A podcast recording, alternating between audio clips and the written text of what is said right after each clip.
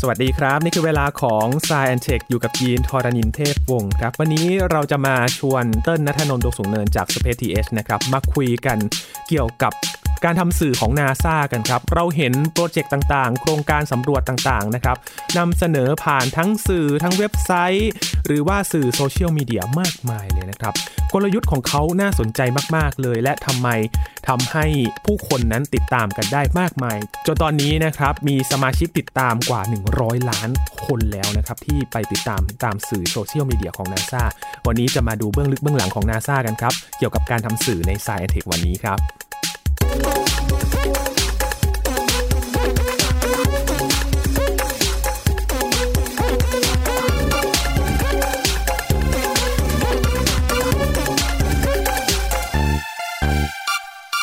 ทุกๆ ครั้งนะครับที่มีการส่งยานขึ้นไป เราก็จะเห็นภาพของนาซานะครับเผยแพร่มาอย่างปัจจุบันทันด่วนมากๆเลยนะครับ เราได้เห็นกันอย่างทันทีเลย หรือว่าใครที่อยากจะดูสดๆ ก็สามารถดูได้นะครับ อย่างโครงการล่าสุดที่เราเพิ่งคุยกันไปก็คือ การส่งยานดัชไปทดสอบการพุ่งชนดาวเคราะห์น้อยนะครับ เราได้เห็นภาพกันอย่างเร็วเลย มีภาพ หลาย ๆ มุมที่ส่งขึ้นมานะครับ เรื่องราวของนาซาเนี่ยมีจุดที่น่าสนใจหลายมุมเหมือนกัน และวันนี้เราจะมาดูเรื่องของสื่อกันครับ ว่ากลยุทธ์ของเขาเนี่ยทำอย่างไรทำไมถึงมีผู้คนติดตามมากมายขนาดนี้ แล้วมันมีนัยยะสำคัญอะไรหรือเปล่า ที่แฝงมากับการทำงานของนาซาในด้านสื่อนะครับ คุยกับเติ้ลนัทนนท์ดวงสูงเนินบรรณาธิการบริหารจาก Space TS ครับ สวัสดีครับเติ้ลครับสวัสดีครับพี่อินคือเราพูดถึง อย่างเสียงที่อืมเราเคยหยิบมาเนาะในครับแต่ละโปรเจกต์ที่ส่งยานขึ้นไป ก็เป็นเสียงจากนาซาโดยตรงถูกต้องเลยเนาะที่หยิบมาแล้วก็คือไม่ต้องขอลิขสิทธิ์อะไรเลย ใช่ เรียกได้ว่าถ้าคนที่ทำงานด้านสื่อทำงานด้านมีเดียเนี่ย จะชื่นชอบนาซามาก เพราะว่าเขาเตรียม material หรือว่าเตรียมวัตถุดิบต่างๆ เนี่ย ให้เราค่อนข้างที่จะพร้อมเลยครับสามารถที่จะหยิบไปใช้งานต่อได้เลย สารภาพว่าตัวพอดแคสต์ของเติ้ลเองเนี่ย Star Stuff Podcast บนช่อง Thai PBS Podcast เนี่ยครับ เสียงทั้งหมดที่ทุกคนได้ยินกันเนี่ย หรือเคยได้ยินกันเนี่ย ก็มาจาก SoundCloud ซึ่งเป็นโซเชียลมีเดียที่ลงเอาไว้ลงเรื่องเสียงเนาะของ NASA ครับเราก็หยิบจับ material ต่างๆเนี่ยมาใช้ได้เลย สะดวกมากๆ แต่นั้นไม่ใช่ทั้งหมดนะครับ เพราะว่าในปี 2016เว็บไซต์ที่ชื่อว่า newswhip.com เนี่ย ซึ่งเขาเป็นมีเดียที่พูดถึงเรื่องการทำงานของสื่อต่างๆ เนี่ย เขาได้ยกย่องให้ NASA เนี่ยเป็นแบรนด์ที่ใช้โซเชียลมีเดียได้ยอดเยี่ยมที่สุดอันดับหนึ่งของโลกเลย โอ้อืมเวลาที่เราพูดถึงเรื่องการทำสื่อเนี่ยหลายคนอาจจะนึกภาพว่าต้องเป็นแบรนด์ต้องเป็นเอเจนซี่เนาะสำนักข่าวเนาะก็ต้องเป็นสำนักข่าว แต่นาซาเนี่ยซึ่งเป็นหน่วยงานรัฐบาลหรือว่าองค์กรรัฐเนี่ยกลับได้รับรางวัล ว่าทำสื่อได้ยอดเยี่ยมที่สุด ต้นว่าเรื่องเนี้ยน่าสนใจ มันก็เลยเป็นที่มาว่าทำไมตอนเนี้ยเราถึงได้จะมาคุยกันว่า เบื้องหลังอะไรวิธีคิดอะไรที่ทำให้นาซาเขาสามารถทำสื่อ จนได้รับรางวัลว่าเป็นสื่อที่ใช้โซเชียลมีเดียได้ยอดเยี่ยมที่สุดอันดับหนึ่งของโลกครับพี่อินอืมครับ ถ้าย้อนไปจริง ๆ แล้วการทำสื่อของนาซามันเริ่มมาตั้งแต่แรกไหมครับเติ้ลตั้งแต่ก่อตั้งเลยหรือเปล่า หรือว่าเพิ่งจะมาเอาจริงเอาจังกันยุคหลังๆ นี่เอง เรื่องนี้สนุกมาก เพราะเราเคยคุยกันไปเนาะว่าอวกาศเนี่ยมันเริ่มต้นมาจากยุคสงครามเย็นครับดังนั้นยุคสงครามเย็นเนี่ยสิ่งที่จะครองใจของประชาชนได้เนี่ยก็คือการทำสื่ออมเนาะซึ่งตอนแรกที่นาซาเขาเริ่มต้นขึ้นมาเนี่ยนะฮะ ดรเวอร์เนอร์วอนบราวน์เนี่ยที่เป็นผู้ริเริ่มโครงการสำรวจอวกาศต่างๆของนาซาเนี่ย ตอนนั้นเนี่ยเขาไปร่วมมือกับทางวอลต์ดิสนีย์นะครับในการที่จะทำการ์ตูนทำแอนิเมชันต่างๆ มา แล้วก็ฉายบนลงบนทีวี ตอนนั้นยังเป็นทีวีอยู่นะครับ ก็ฉายออกมา จนคนเริ่มรู้สึกว่าการสำรวจอวกาศเนี่ยมันใกล้ตัว มันไม่ได้เป็นอะไรที่ไกลตัวนะครับ จนมันเกิดเป็น culture เกิดเป็นวัฒนธรรมขึ้นมาว่ามันมีไซไฟมันมี Star Trek นะฮะมีหนังต่างๆเนี่ย2001 Space Odyssey ต่างๆเนี่ยขึ้นมา แล้วตอนนั้นเนี่ยมันก็เลยเป็นจุดเริ่มต้นว่าทำไมนาซาถึงเริ่มเข้าใจว่าการทำสื่อเนี่ย สำคัญครับเพราะถ้านาซาไม่ทำสื่อนาซาจะไม่สามารถสื่อสารให้คนเข้าใจได้เลย ว่าสำรวจอวกาศไปเพื่ออะไร รวมถึงโครงการอพอลโลเนี่ยในยุคที่นาซาต้องระดมทุนมหาศาลเนี่ยเพื่อที่จะส่งคนไปเหยียบดวงจันทร์ให้ได้เนี่ยถ้าประชาชนไม่ได้รู้สึกว่าเขาอินกับอวกาศ ไม่ได้รู้สึกว่าการไปอวกาศเนี่ยมันน่าสนใจ คนก็สามารถที่จะไม่เลือกรัฐบาล หรือว่าไม่เลือกประธานาธิบดีนะฮะที่มีนโยบายเกี่ยวข้องกับอวกาศได้ ซึ่งก็พอไม่มีคนที่มาคอยคุมคอยดูแล หรือว่าคอยสนับสนุนนโยบายด้านอวกาศเนี่ยนาซาก็อาจจะถูกตัดงบ หรือเอาขั้นโหดจริง ๆ อาจจะถูกปิดไปเลยก็ได้ดังนั้นเนี่ยนาซาเขาก็เลยคิดมาตลอดว่า การสื่อสารการทำงานที่เกี่ยวข้องกับอวกาศเนี่ยมันมีความจำเป็นมาก เพราะ เราหนึ่งคือเราไม่สามารถอธิบายด้วยภาษาธรรมดาทั่วไปทั่วไปได้เนาะเวลาที่เราพูดกันเนี่ยศัพท์ต่างๆ เนี่ย burn orbit first stage second stage rendezvous คำพวกนี้เนี่ยนะฮะเป็นคำที่โหยากๆทั้งนั้นเลย คือถ้าให้นักข่าวไปสื่อสาร ถ้าให้คนจัดรายการวิทยุไปสื่อสารเนี่ยอาจจะสื่อสารได้ผิดพลาดหรือว่าไม่ตรงประเด็นกับเพราะเขาสิ่งที่ไม่นาเชี่ยวซาชาญเขาต้องการโดยตรงใช้ control ใช่ คือสื่อสารอาจจะสื่อสารได้แต่ไม่ตรงประเด็นที่นาซาต้องการที่จะสื่อเนี่ย อันเนี้ยอันตรายแหละเหมือนรอบที่แล้วที่เราคุยกันไปเนาะว่าภารกิจยานดาร์ตเนี่ยนาซาเขาเน้นย้ำเลยว่าภารกิจเนี้ยเป็นภารกิจทดสอบนะ ไม่ใช่ว่ามันจะมีดาวเคราะห์มาพุ่งชนโลก แล้วเราต้องส่งยานไปสกัดอย่างนั้นไม่ใช่ การสื่อสารเนี่ยสำคัญมากสำหรับนาซานะครับเขาก็เลยไปเริ่มต้นการทำสื่อร่วมกับมีเดียต่างๆ ก่อนนะครับ ร่วมกับทีวีในสมัยนั้น ซึ่งก็สามารถทำมาได้ดีมาก ๆ ในในยุคนึงอะนะฮะแต่จุดเปลี่ยนเนี่ยมันมาเกิดขึ้นในช่วงประมาณปี 2010 เป็นต้นมาครับเพราะปี 2010 เป็นต้นมาเนี่ยมันเริ่มมีโซเชียลมีเดียอืมเว็บไซต์คนเริ่มเข้าเว็บไซต์แพร่หลายขึ้นนะครับนาซาเขาก็เลยตั้งเป็นทีมโซเชียลมีเดียของตัวเองขึ้นมานะครับนำโดยผู้ชายคนหนึ่งครับที่ชื่อว่าคุณจอห์นเยมบริก คุณจอห์นเยมบริกเนี่ยเป็นหัวหน้าทีมโซเชียลมีเดียของนาซาแล้วเขาก็เป็นคนที่คอยวางกลยุทธ์ในการสื่อสารทั้งหมด คุณจอห์นเยมบริกเนี่ยก็เป็นผู้ชายเอ่ออายุประมาณ 30-40 ปีนะฮะในตอนนั้นที่เริ่มเข้าใจว่าอิทธิพลของโซเชียลมีเดียเนี่ยมันจะมาแรงมาก ๆ ในยุคถัดไป 2010 เนี่ยตอนนั้นมี Facebook แล้วนะครับเริ่มมี Twitter แล้ว YouTube เริ่มมาแล้ว สิ่งที่คุณจอห์นเยมบริกเขาเคยให้สัมภาษณ์เอาไว้เนี่ยนะฮะเขาเคยให้สัมภาษณ์ไว้ใน The New York Times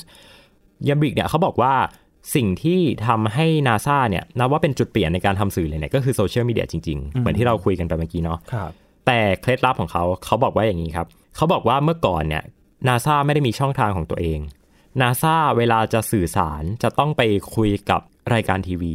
จะต้องไปคุยกับสำนักข่าว จะต้องไปคุยเหมือนมีตัวกลางอีกทีในการสื่อสาร แต่พอมีโซเชียลมีเดียเนี่ยนาซาสามารถที่จะทำรายการทีวีตัวเอง ลงบนช่อง YouTube ของตัวเองได้นะฮะหลายคนอาจจะเคยได้ได้ดูนะฮะนาซาทีวีเวลาเขามีถ่ายทอดสด มีการภารกิจต่างๆ เนี่ยเขาก็จะ ไลฟ์หรือว่าถ่ายทอดสดลงบนช่องที่ชื่อว่า NASA TV นะครับครับแล้วเขาก็จะไลฟ์อยู่ตลอดเวลาเลย ตอนเนี้ยก็จะมีไลฟ์อยู่ ถ้าไม่มีรายการอะไร เขาก็จะเปิดเป็นภาพสตรีมลงมาจากสถานีอวกาศนานาชาติ ก็สามารถไปดูได้ แล้วก็ระหว่างที่คุยเนี่ยอืมแฟนเพจของนาซาตอนนี้ก็ไลฟ์อยู่ด้วยนะ ใช่ครับ เขาไลฟ์อยู่ตลอดเลยครับ คือเป็นทีมที่ขยันมากโอ้แล้วก็อีกอย่างหนึ่งก็คือ Facebook Twitter Instagram โซเชียลมีเดียต่างๆนะครับ รวมถึงตอนเนี้ย TikTok เขาก็มีนะอ๋อต้องบอกว่า NASA เนี่ยเขาเลือกที่จะใช้สื่อในแพลตฟอร์มต่างๆ เนี่ยได้ค่อนข้างตรงกับวัตถุประสงค์ของแพลตฟอร์มครับอย่างเช่นถ้าเป็น YouTube เนี่ยถ้าเรากดเข้าไปดูเนี่ยเราก็จะเห็นว่ามันเป็นวิดีโอยาวๆเนาะเป็นวิดีโอเล่าถึงภารกิจต่างๆ หรือบางครั้งเวลามีการถ่ายทอดสดการปล่อยยานต่างๆเนี่ยเขาก็จะไปลงใน YouTube อืม Facebook อันนี้เนี่ยจะเป็นเน้นแชร์ข่าวครับ เน้นมีพื้นที่ในชีวิตประจำวันของเราเนาะ Instagram Instagram เนี่ยเขาจะเน้นลงภาพสวยๆเลยโอ้ถ้าเราไปดูใน Instagram ของ NASA เขาจะลงภาพสวยมากนะครับคือเขาเขาคิดเขาทำงานกันเป็นทีมแหละ เพราะว่าบนสถานีอวกาศนานาชาติ หรือว่าเวลาภารกิจต่างๆเนี่ยนาซาเขาก็จะติดกล้องหรือว่ามีกล้องถ่ายรูปรุ่นดีๆ ไปให้นักบินอวกาศใช้ในการสื่อสารด้วย ทีนี้พอถ่ายเสร็จเขาก็ส่งลงมานะครับอืมครับรวมถึงทางด้านของงานด้านเสียงพอดแคสต์ตัวเนี้ย เขามีทำเหมือนกันนะครับ มีพอดแคสต์ของตัวเองอยู่บนทุกแพลตฟอร์มเลยอ่าอ่าแล้วก็มีหลายรายการด้วยมีประมาณ 10 กว่ารายการโอ้คนที่มาจัดรายการเนี่ยก็จะหมุนเวียนเปลี่ยนกันไปเรื่อยๆนะครับ มีแอปพลิเคชันเป็นของตัวเองด้วยอ๋อแอปพลิเคชันเอาไว้สอนหนังสือ คุณครูจะชอบมาก เพราะว่าสามารถที่จะทำเป็น AR เนาะทำเป็น augmented reality สามารถที่จะเอากล้องไปส่องบนโต๊ะ แล้วมีมา NASA rover เนี่ยลอยมาเลยลอยมาได้นะฮะ มีอะไรต่างๆ เยอะมาก รวมถึงอินโฟกราฟิกมีมมีมีมด้วยนะฮะการ์ตูนทุกอย่างที่เราจะนึกถึงได้นาซาทำเองหมดเลย เออ น่าตื่นเต้นมากว่าเขาทำได้ยังไงพี่สากระเบือยันเรือรบถูกต้อง เรามาดูตัวเลขกันดีกว่าว่าตอนเนี้ยครับผู้ติดตามของเขาเป็นยังไงบ้างนะครับทวิตเตอร์ตอนนี้เนี่ย บัญชีหลักเนี่ย มีผู้ติดตามประมาณ 30 ล้านไลค์เออ 30 ล้าน follower ขออภัย โอ้30ล้าน follower นี่คือไม่รวมบัญชีย่อยนะฮะ คือถ้าเราติดตามทวิตเตอร์ของ NASA เนี่ย เราจะเห็นว่ามันมีหลายบัญชี ใช่ มันจะมีย่อยไปอีกมีโครงการต่างๆ ใช่ครับ แต่อันหลักเนี่ยคือแอด NASA เออแค่แอด NASA เนี่ยก็มีคนตาม 30 ล้านแล้วอ๋อนะ Facebook Facebook เนี่ยมีผู้ติดตาม 20 กว่าล้านอืมยังไม่รวมบัญชีย่อย เพจย่อยของหน่วยงานต่างๆ ยังไม่รวมบัญชียังไม่ย่อยรวมด้วยนะอ่าเอออินสตาแกรมอินสตาแกรมตอนนี้ พุ่งมาเยอะมาก ต้นเคยเขียนบทความเล่าเรื่องอินสตาแกรมของ NASA เมื่อปีที่แล้วครับตอนนั้นอะเขา 31 ล้านตอนที่ต้นเขียนบทความเนี่ยอืมตอนเนี้ยพุ่งมา 71 ล้านละโอ้โหการเติบโต การเติบโตสุดมากนะครับเออ YouTube อีกมหาศาลไม่รวมบัญชีย่อย เวลาที่ต้นบอกว่าไม่รวมบัญชีย่อยเนี่ย เชื่อว่ามันมีอีกนะใช่ใช่มันจะมีอีก เพราะเวลาเขามีภารกิจใหม่ๆเนี่ยเขาก็จะไปเปิดบัญชี ออกมาตลอดอืมรวมถึงหน่วยงานย่อยนะฮะเวลาที่เราพูดกันถึงเนี่ย JPL หรือว่า Jet Propulsion Laboratory เนี่ยเขาก็มีโซเชียลมีเดียของตัวเอง NASA Ames Research Center เขาก็มีหน่วยงานที่ทำสื่อของตัวเองไปอีกนะครับ แต่ material ทั้งหมดที่ทุกคนเห็นกันเนี่ย มันมาจากหน่วยงานหน่วยงานเดียวกัน ก็คือหน่วยงานที่ชื่อว่า NASA Newsroom ครับ คือ NASA Newsroom เนี้ยก็เป็นหน่วยงานที่ lead โดยคุณจอห์นเยมบริกเมื่อกี้นี่แหละที่เราพูดถึงกัน เขามีหน้าที่ดูแลทุกอย่างตั้งแต่วิดีโอ ข่าวสั้น คลิปโซเชียล Instagram Story ไปจนถึงคอนเทนต์หนัก ๆ อย่างสารคดีหรือว่าบทวิเคราะห์เลย คือเขาทำสื่อเองเขาไม่ได้ไปจ้างเอเจนซี่อ๋อหลายคนอาจจะเห็นนะครับว่า โอ้โห มีสื่อแบบหลายช่องทางมาก มีเยอะมาก แต่จริงๆ NASA ทำ in-house หมดเลยทำเองหมดเลยโอ้มีเพพราะนักงานเป็นของตัวเอง ใช่ เพราะเขาเชื่อว่าคนที่จะสามารถสื่อสารเรื่องนี้ได้ดีที่สุดก็คือพนักงานของ NASA เองเออ คือถ้ามองแบบนี้เนี่ยถ้าเรามองในฐานะทำสำนักข่าว หรือว่าเป็นสื่ออื่น ๆ การที่เราทำคอนเทนต์ของตัวเองเนี่ยข้อดีมันมีอะไรบ้างเติ้ลข้อดีก็คือเราไม่ต้องบรีฟเยอะ คือคนในองค์กรเดียวกันเนี่ยเขาจะพยายามดึงเอาคนที่มีภาพภาพจำเนาะภาพจำเกี่ยวกับอวกาศ แล้วก็สิ่งที่เขาอยากจะสื่อสารเนี่ยไปในทางเดียวกันอยู่แล้ว มันเหมือนกับ Space TH อะครับครับ Space TH ของต้นเองเนี่ยมันสามารถที่จะทำงานได้อย่างรวดเร็วเนาะหลายคนชอบชมบอกว่าเวลามีทันข่ากระวแสอะไรมากเดินทันกระแสจังเลย ก็เพราะว่าจริง ๆ แล้วเรามีมุมมองไปในทางเดียวกัน เราเหมือนกับคอยซิงก์กันเอง คอยเชื่อมโยงสิ่งที่มันอยู่รอบตัวพวกเรา แล้วก็เอามาทำเป็นสื่อลงมานะครับ ดังนั้นงานด้านการตรวจการทำ บรรณาธิการต่างๆเนี่ยมันก็จะไม่ได้หนักมากอืมนาซาเองก็เช่นกันครับพอเขามีคนที่ชอบเรื่องอวกาศอยู่แล้วสนใจเรื่องอวกาศอยู่แล้วเนี่ยแล้วไปทำงานทำสื่อของตัวเองเนี่ยมันก็รวดเร็วมาก ๆ ดังนั้นเนี่ยนอกจาก Space TH จะเกาะกระแสเก่งแล้วเนี่ยถ้าใครที่ตามโซเชียลมีเดียของ NASA เนี่ยเราก็จะเห็นว่าเขาเกาะกระแสเก่งเหมือนกันอืมเวลาที่มีเทศกาลอะไรต่าง ๆ เนี่ยเกี่ยวกับหนังเกี่ยวกับภาพยนตร์ก็เหมือนกันนะฮะ ตอน The Martian เนี่ยซึ่งเป็นหนังที่ดังมากๆนะฮะออกมาเมื่อปี 2015 เนี่ยตอนนั้นเนี่ยนาซาก็เล่นใหญ่เลยนะครับมีเล่นมุกมันฝรั่งอะไรบนสถานีอวกาศนานาชาติกัน รวมถึงเวลาที่ประกาศรางวัลออสการ์ครับนักบินอวกาศเนี่ยเขาก็จะพูดถึงด้วยนะ หรือว่านาซาเองเขาก็จะทำคอนเทนต์ล้อไปกับสิ่งที่มันเกิดขึ้นบนโซเชียลมีเดียอย่างเรื่องออสการ์เนี่ยเวลาที่เขาประกาศรางวัลกันเนี่ยนาซาเขาก็จะทำเป็นบทความที่ให้ความรู้เรื่องเกี่ยวกับทอง เพราะว่า ตัวตุ๊กตารางวัลออสการ์เนี่ยมันทำมาจากทองคำเนาะนาซาเขาก็ให้ความรู้บ้างว่านอกจากเอาทองคำเนี่ยไปทำตุ๊กตามอบรางวัลแล้วเนี่ย มันสามารถเอามาทำงานในวงการอวกาศอะไรได้อีกบ้างนะเขาทันกระแสมากครับเวลาฮาโลวีนนาซาเขาก็จะเลือกภาพถ่ายน่ากลัวน่ากลัวเออภาพถ่ายที่ดูลึกลับของระบบสุริยะของเรา หรือว่าภาพถ่ายดาราจักรต่าง ๆ วัตถุบนท้องฟ้าต่าง ๆ ที่มันดูลึกลับน่ากลัวเนี่ยเอามาลง อืมเออคือทันกระแสมาก เดี๋ยวค่อยดูนะฮะ ช่วงนี้ใกล้วันคริสต์มาสแล้วจะมีเดี๋ยววันอะไรนะคริสต์มาสก็จะมีคอนเทนต์จากนาซามาอีก จะมีสีเขียวสีแดงไหมครับแบบคริสต์มาสเนาะใช่ อีกเรื่องหนึ่งอีกเรื่องหนึ่งอันเนี้ยต้นว่าหลายคนอาจจะยังไม่รู้ แล้วต้นก็เพิ่งรู้มาเมื่อสองสามปีนี้เองนาซาเอ่อห้ามบูสโพสอ๋อนาซาบูสโพสไม่ได้ทำไมอะเพราะว่าเป็นหน่วยงานรัฐ อ๋อ เหมือนกัน อ่าอ่าเหมือนกันนี่คือเหตุผลเออพอเหตุผลเข้าใจเดียวกัน ครับ คือนาซาเนี่ยพอเขาเป็นหน่วยงานรัฐเนี่ยมันหมายความว่า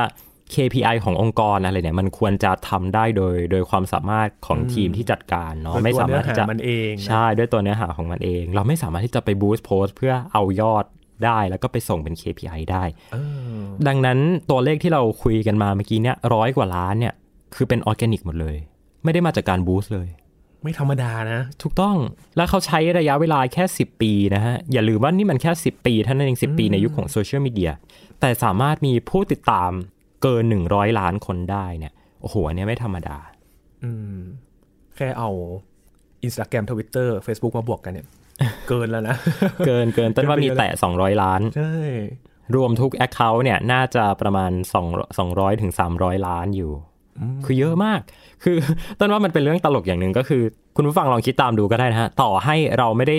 ชอบหรือว่าเชี่ยวชาญเรื่องอวกาศขนาดนั้นเนี่ย แต่ต้นเชื่อว่าในโซเชียลมีเดียของคุณผู้ฟังเนี่ย น่าจะต้องมีไปกดไลค์หรือว่าไปกดติดตามสื่อของนาซาเอาไว้อย่างน้อยอะหนึ่งช่องทาง เออต้องมีบ้างต้องมีบ้าง แล้วก็อีกอย่างหนึ่งอันเนี้ยคือเหตุผลที่คนที่ทำสื่อคนที่ทำสำนักข่าวเนี่ยจะรักนาซามากก็คือ งานทั้งหมดที่เขาทำออกมาเนี่ย มันเป็น Public Domain หรือว่าเป็นสมบัติสาธารณะครับเราสามารถที่จะเอาไปใช้ทำอะไรก็ได้นะครับ เอาไปใช้เป็นทำข่าวก็ได้ หรือต้นเห็นหลายคนทำผ้าปูที่นอนทำแก้วเอาไปสกรีนเสื้ออะไรเนี่ยก็สามารถที่จะทำได้เลยก็ทำได้ ถูกต้องนะครับ คืออันเนี้ยโชคดีนิดนึง เพราะว่ามันเป็นกฎหมายอ่าลิขสิทธิ์ของทางสหรัฐเขาเนาะว่า งานที่มาจากหน่วยงานรัฐเนี่ยจะต้องเป็น Public Domain หรือว่าเป็นสมบัติสาธารณะ ซึ่งถ้า นาซาเนี่ยไม่สามารถไปฟ้องร้องคนที่เอาสื่อของเขาไปใช้ได้เนี่ยเขาก็ไม่สามารถที่จะฟ้องร้องข้ามประเทศมาที่เราได้เหมือนกัน ดังนั้นงานของนาซาเนี่ยแม้ว่าจะมาจากภาษีของประชาชนชาวอเมริกันเนี่ยเราก็สามารถที่จะเอามาใช้ของเราได้เหมือนกัน โดยที่ไม่ต้องเสียเงินอ่า ภาพต่างๆนะฮะเวลาที่ต้นใช้ภาพเนี่ยมาลงสื่อเนี่ยหรือว่าแม้กระทั่งตั้งเป็นวอลเปเปอร์โทรศัพท์ของตัวเองเนี่ยครับก็จะไปโหลดจากเว็บไซต์ Figure นะครับ Figure เนี่ยก็จะเป็นเว็บไซต์โซเชียลมีเดียที่เอาไว้แชร์รูปกัน ซึ่ง NASA เขาก็มีบัญชีที่เป็นบัญชี Official อยู่ประมาณ 10 บัญชี แยกตามภารกิจต่างๆสามารถเข้าไปดาวน์โหลดได้ฟรีเลย และไฟล์ภาพเนี่ยคุณภาพดีมาก ภาพใหญ่มากนะฮะประมาณ4,000กว่าพิกเซลขึ้นไป ทั้งนั้นเลยโอ้เอาไปใช้ในงาน พิมพ์งาน art ต่างๆเนี่ยสบายเลย ภาพไม่แตกเลยนะ ถูกต้องหลายคนเนี่ยชอบคิดว่า อุ๊ยโหทำคือต้นโดนถามมาเยอะมากว่า อุ๊ยคุณเต้นครับทำงานด้านอวกาศเนี่ยทำสื่ออวกาศเนี่ยโหคุณเต้นต้องไปจ่ายตังค์ซื้ซื้ออลิขสิทธิ์รูปไหมซื้อลิขสิทธิ์อะไรมาแพงมากเลยใช่ไหมครับเต้นก็บอกเปล่าเลยครับ ผมไม่เคยจ่ายเงินซื้อรูปสักรูปเดียว นี่เป็นข้อดีครับนี่เป็นข้อดีแล้วก็เป็นสิ่งที่น่าชื่นชม เพราะว่า อย่างที่บอกว่านาซาเขาเป็นหน่วยงานรัฐ เขาอยู่ได้ด้วยภาษีของประชาชน การทำงานพวกนี้เนี่ยมันก็เหมือนกับเป็นการให้ความเคารพกับประชาชนที่จ่ายภาษีมาเนาะคือหนึ่งคือเขาไม่บูสต์โพสเรียกได้ว่าทุกอย่างเนี่ยมาจากหยาดเหงื่อของทีมงานจริง ๆ แล้วก็สองก็คือเนื้อหาที่เขาทำเนี่ยมันน่าเชื่อถือได้ ไม่ใช่แค่น่าเชื่อถือได้ด้วยนะ สามารถนำไป ทำเป็นสื่ออื่นๆต่อได้สำนักข่าวจะเอาข่าวไปใช้ ก็สามารถที่จะสื่อสารได้อย่างตรงประเด็น แล้วก็ไม่มีข้อผิดพลาด คนอินฟลูเอนเซอร์ต่างๆเนาะไปแชร์ไปอะไรต่างๆเนี่ยก็จะได้ข้อมูลที่มันถูกต้อง เพราะว่ามันมาจากนาซาโดยตรงเลย ไม่ต้องไปผ่านใคร ไม่ต้องผ่านสำนักข่าวอะไร ก็เลยเกิดเป็น ecosystem แล้วก็เกิดเป็นเหตุผลว่าทำไมเวลาที่มีภารกิจต่างๆเนี่ยจากทางฝั่งของนาซาเนี่ย สื่อต่างๆ จะพูดถึงเยอะเป็นพิเศษ เพราะมันง่ายมันง่ายในการดึงหยิบจับมาใช้ต่อครับต้นว่าโมเดลเนี้ยเป็นโมเดลที่น่าสนใจแล้วก็น่านำมาปรับใช้กับหน่วยงานรัฐของประเทศไทยเหมือนกันนะครับเพราะว่าอย่างที่เราทราบกันดีว่า เวลาที่ประเทศไทยเราเนี่ยมีโครงการต่างๆเนาะไม่ว่าจะเป็นโครงการอะไรอะเราเที่ยวด้วยกัน เราชนะหมอชนะเอ่อ แอปเป่าตังค์ต่างๆ เนี่ย คือเรางงเนาะว่าเราไม่รู้ว่าจะเอามีปัญหาว่าใช่ ลงทะเบียนยังไง จะติดต่อถูกต้องใคร ข้อมูลหลักจะต้องอยู่ที่ไหน แม้กระทั่งเราทำสำนักข่าวเองเนี่ย เราก็จะงงว่า โอ้ แล้วผมต้องโทรไปหาใครเนะหาข้อมูล โทรไปหน่วยงานนี้ก็โดนบอกว่าเฮ้ยให้โทรไปติดต่อหน่วยงานนี้อีกนะใช่เออเราก็จะงง ดังนั้นถ้าเราสามารถจัดระเบียบการทำสื่อ แล้วก็มีทีม in-house ที่ทำของตัวเองได้เนี่ยต้นเชื่อว่าอันเนี้ยประชาชนจะเกิดประโยชน์มากเหมือนกับที่นาซาเนี่ยเขาใช้เวลาแค่ 10 ปี แต่เขาสามารถรวมเอาคอนเทนต์สื่อทั้งหมดเนี่ยมาไว้กับตัวเอง แล้วก็กระจายออกไปให้สำนักข่าวหรือว่าคนทั่วไปสามารถเอาไปใช้ได้โดยที่ไม่ต้องห่วงว่ามันจะมีข้อผิดพลาด หรือว่ามีข้อมูลที่มันซ้ำซ้อนกับหน่วยงานอื่นหรือเปล่าครับเหมือนเป็นการสร้างหอจดหมายเหตุของตัวเองด้วยนะ เพราะว่าถ้าเราทำข่าวแล้วย้อน เรื่องของโครงการในอดีตก็สามารถไปค้นหาได้อย่างง่ายดายเลยถูกต้องไม่ต้องไปแบบทำเรื่องที่จะขอภาพในอดีตหน่อย มันก็จะใช้เวลาหน่อยเนาะตอนเนี้ยถ้าเราไปที่เว็บไซต์ของ NASA เขาอะนะครับ nasa.gov หรือว่า .gov เนี่ยบนด้านบนเนี่ยแถบด้านบนเขาก็จะมีแบ่งเป็นหมวดหมู่ต่างๆ เอาไว้ค่อนข้างชัดเจนเลยครับถ้าเรากดตรง mission มันก็จะขึ้น mission ต่างๆ มาให้เรากดดูว่าความคืบหน้าของเขาไปถึงไหนแล้วนะฮะอย่างตอนนี้เนี่ยก็จะมี Artemis เนาะมีโครงการ Commercial Crew มียาน DART มีโครงการกล้อง Hubble ครับ James Webb ก็มาแล้วนะฮะอ่าสามารถกดไปดูข้อมูลต่างๆได้ รวมถึงเมนูเนี่ยที่ชื่อว่า follow NASA เนี่ยเขาก็จะมีไล่ลงมาโอ้โห มีบล็อก มีไลฟ์ มี newsletter มีโซเชียลมีเดียต่างๆ แล้วก็มีแม้กระทั่งว่าตอนเนี้ยสถานีอวกาศนานาชาติเนี่ยโคจรอยู่ที่ตรงไหน เผื่อใครอยากไปรอดักถ่ายรูปก็สามารถทำได้โอ้เว็บเดียวจบเลย คือต้องอธิบายภาพเว็บให้คุณผู้ฟังได้เห็นภาพกันด้วย เพราะว่ามันใช้ง่ายจริงๆนะครับ มันเข้าถึงได้แล้วเราอยากจะไปดูอะไรก็มีเมนูบอกได้ชัดเลยว่า เราอยากดูเรื่องอะไรเนี่ยก็ไปตามดูกันได้เลยครับตามแต่ละหมวด ไม่มีราคาน้ำมันแล้วก็รูปผู้บริหารเนาะราคาทองอะไรเงี้รายไม่คามีทองมีแบยอบดวิวคนวันนี้คนดูทั้งหมดกี่คนไม่มีโอ้โหภาพคุณตามากเลยนะครับจริงๆ คือถ้าเป็นนาซาเนี่ยขึ้นมาก็คือเนื้อหาเลยนะครับ คืออะไรมีอะไรแบบครับนี้นะอย่างตอนเนี้ยเขาก็จะกำลังไลฟ์งานแถลงข่าวเรื่องโครงการ NASA Laser Communication อยู่นะครับ ซึ่งเดี๋ยวเรามาเล่าเรื่องนี้กันนะครับตัวนี้ก็น่าสนใจเหมือนกันโครงการทดสอบระบบการสื่อสารด้วยเลเซอร์ของ NASA เนี่ยอ่าต้องหยิบมาคุยกันสักตอนนั่นแหละครับครับตอนนี้นะเติ้ลพูดถึงอย่างในแอปพลิเคชันมันเหมือนเป็นคลังความรู้เนาะครับอนอกจากจะเป็นสื่อที่ดูบอกว่านาซาทำอะไรแล้ว ครับ เขายังเป็นคลังความรู้ให้กับคนที่สนใจด้วย ถูกต้องเพราะว่าเขาจะมีอันที่ต้นชอบมากเลยนะพี่ยินเขาจะมีเป็นโมเดล 3 มิติครับของยานอวกาศต่างๆ ที่เราสามารถไปลองหมุนเล่นได้อืมคือโอเคบางทีเราดูตามรูปเนาะแม้กระทั่งดูใน Space TH เนี่ยโอ้ก็จะเป็นแบบรูป 2 มิติเนาะรูป 3D ครับแต่ว่าถ้าเราเข้าไปที่ แอปของ NASA เนี่ยเราสามารถไปหมุนดูได้เลย ว่าระบบของยานต่างๆเนี่ยอะไรมันอยู่ตรงไหน แผงโซลาร์เซลล์มีกี่ตัว ตรงนี้กล้องใช่ไหม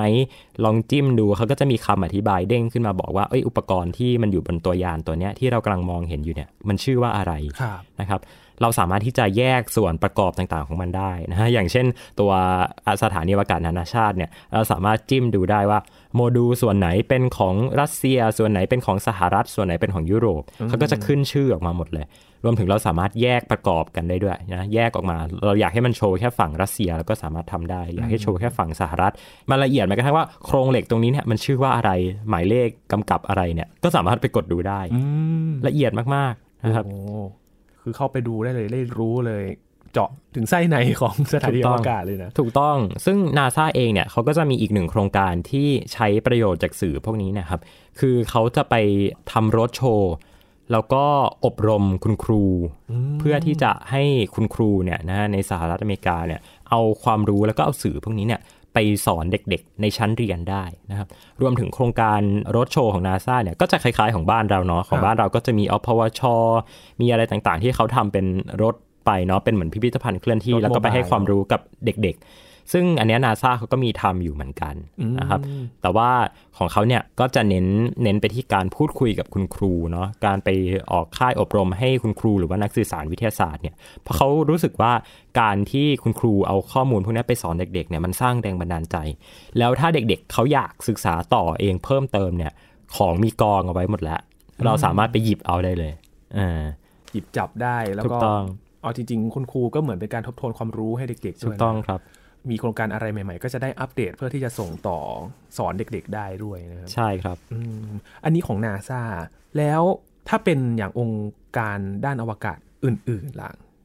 มีถึงขั้นแบบนาซาไหมมีแล้วก็พยายามที่จะใช้วิธีการเดียวกัน คือต้นรู้สึกว่านาซาเนี่ยเขาเป็นต้นแบบเขาเป็นต้นแบบให้กับหลาย ๆ องค์กรหลายๆหน่วยงานครับนะครับ คือต้องพูดเหมือนกันแหละ เพราะว่าอย่างตอนนี้เนี่ย Roscosmos หน่วยงานอวกาศของรัสเซียก็มาทำสื่อและทำได้ดีด้วยทำได้ค่อนข้างดีเลย เราเพิ่งคุยเรื่องนี้กันไปเมื่อ2อสาอาทิตย์ก่อนครับนะครับ ญี่ปุ่น ญี่ปุ่นเองเนี่ยเขาจะเน้นไปที่การศึกษาเนาะแล้วก็ทำรายการทีวี บ้าง มีรายการทีวีของแจ็คซ่าอยู่ แล้วก็รายการเนี่ย เหมือนกับเกมโชว์ญี่ปุ่นเลยเนาะใครที่เคยดูรายการญี่ปุ่นเนี่ยจะรู้สึกว่า โอ้โห มันมันญี่ปุ่นพูดญี่ปุ่นนะเออเออคือเวลาปล่อยจรวดขึ้นไปเนี่ยก็มีเพลงด้วยเพลงแบบเหมือนเหมือนเพลงสไตล์ญี่ปุ่นเอออะเนอะเพลงสไตล์ญี่ปุ่นอะไรอย่างเงี้ยครับเหมือนเหมือนแบบว่าอุลตร้าแมนกำลังบินขึ้นไปอะไรเงี้ยท่านก็งงว่าโอ้โหนี่ไม่ต้องใส่มาก็ได้หรือเปล่าแต่ก็น่ารักดีครับ ก็เป็นสื่อสไตล์ของแต่ละประเทศเนาะแล้วก็ของ โอ้ยอันนี้ของยุโรปนะฮะ European Space Agency เขาก็มีทำอยู่เหมือนกันนะครับแล้วก็ European Space Agency เนี่ยจะเน้นน่ารัก เขาชอบวาดการ์ตูนต้นก็ไม่รู้ทำไม แต่ว่า ทีมนี้เขาจะชอบวาดเป็นการ์ตูน อันที่น่าสนใจมาก ๆ แล้วต้นอยากให้ทุกคนไปลองหาดูเนี่ยก็คือการ์ตูนชุด Rosetta Philae คือ Rosetta Philae เนี่ยเป็นยานอวกาศสองลำเนาะที่ บินไปเอ่อบินไปลงจอดบนดาวหางนะครับ ซึ่งเป็นภารกิจที่ทาง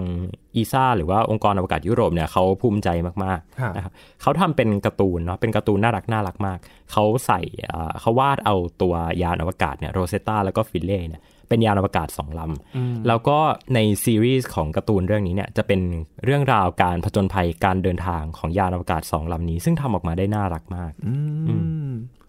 อืมโอ้โห แล้วแต่สไตล์เนาะว่า แต่ละองค์กรเขาจะนำเสนอมาแบบไหนนะครับครับแต่ว่าจุดหมายเดียวกันก็คือสื่อสารให้คนเข้าใจเนาะถูกต้อง จากการทำสื่อของนาซาหรือว่าหน่วยงานด้านอวกาศเนี่ยครับ แน่นอนว่ามันเหมือนพยายามที่จะสื่อเรื่องที่หลาย ๆ คนไม่เข้าใจให้เข้าใจเหมือนกันเนาะอืมอืมถ้ามองแบบนี้เนี่ย เราได้ประโยชน์อะไรจากการที่เขาพยายามจะสื่อสารด้วยตัวของเขาเองอะอันนี้เนี่ย ง่ายมาก เพราะว่าประโยชน์ของมันเนี่ยคือเราได้ความรู้มากเพิ่มขึ้นครับอันนี้คือประโยชน์อันดับแรกที่เรามองเห็นได้เลยว่า เวลาที่เราจะหาข้อมูลต่างๆ เนี่ย เราเมื่อก่อนเนี่ยมันจะยากแล้วนะฮะอ่าคือยุคก่อนที่จะมีอินเทอร์เน็ตเนี่ย เราอาจจะต้องไปร้านหนังสือเนาะไปห้องสมุดต่างๆ ไปพิพิธภัณฑ์ไปพิพิธภัณฑ์อ่าใช่พิพิธภัณฑ์เนี่ยคือสมัยก่อนเลยอะอยากไปดูงานด้านดาราศาสตร์ต้องไปท้องฟ้าจำลองเอออ่าทุกวันนี้คนก็ยังยังติดภาพเรื่องท้องฟ้าจำลองกันอยู่ แต่ทุกวันนี้เนี่ย บอกได้เลยว่า แค่เข้ากดเข้าไปที่เว็บของ NASA หรือไม่ไม่ต้อง NASA ก็ได้เนาะเป็นสื่อออนไลน์ต่างๆ ก็ได้ Space TH ก็ได้อ่าถ้าใครอยากอ่าน Space TH นะครับ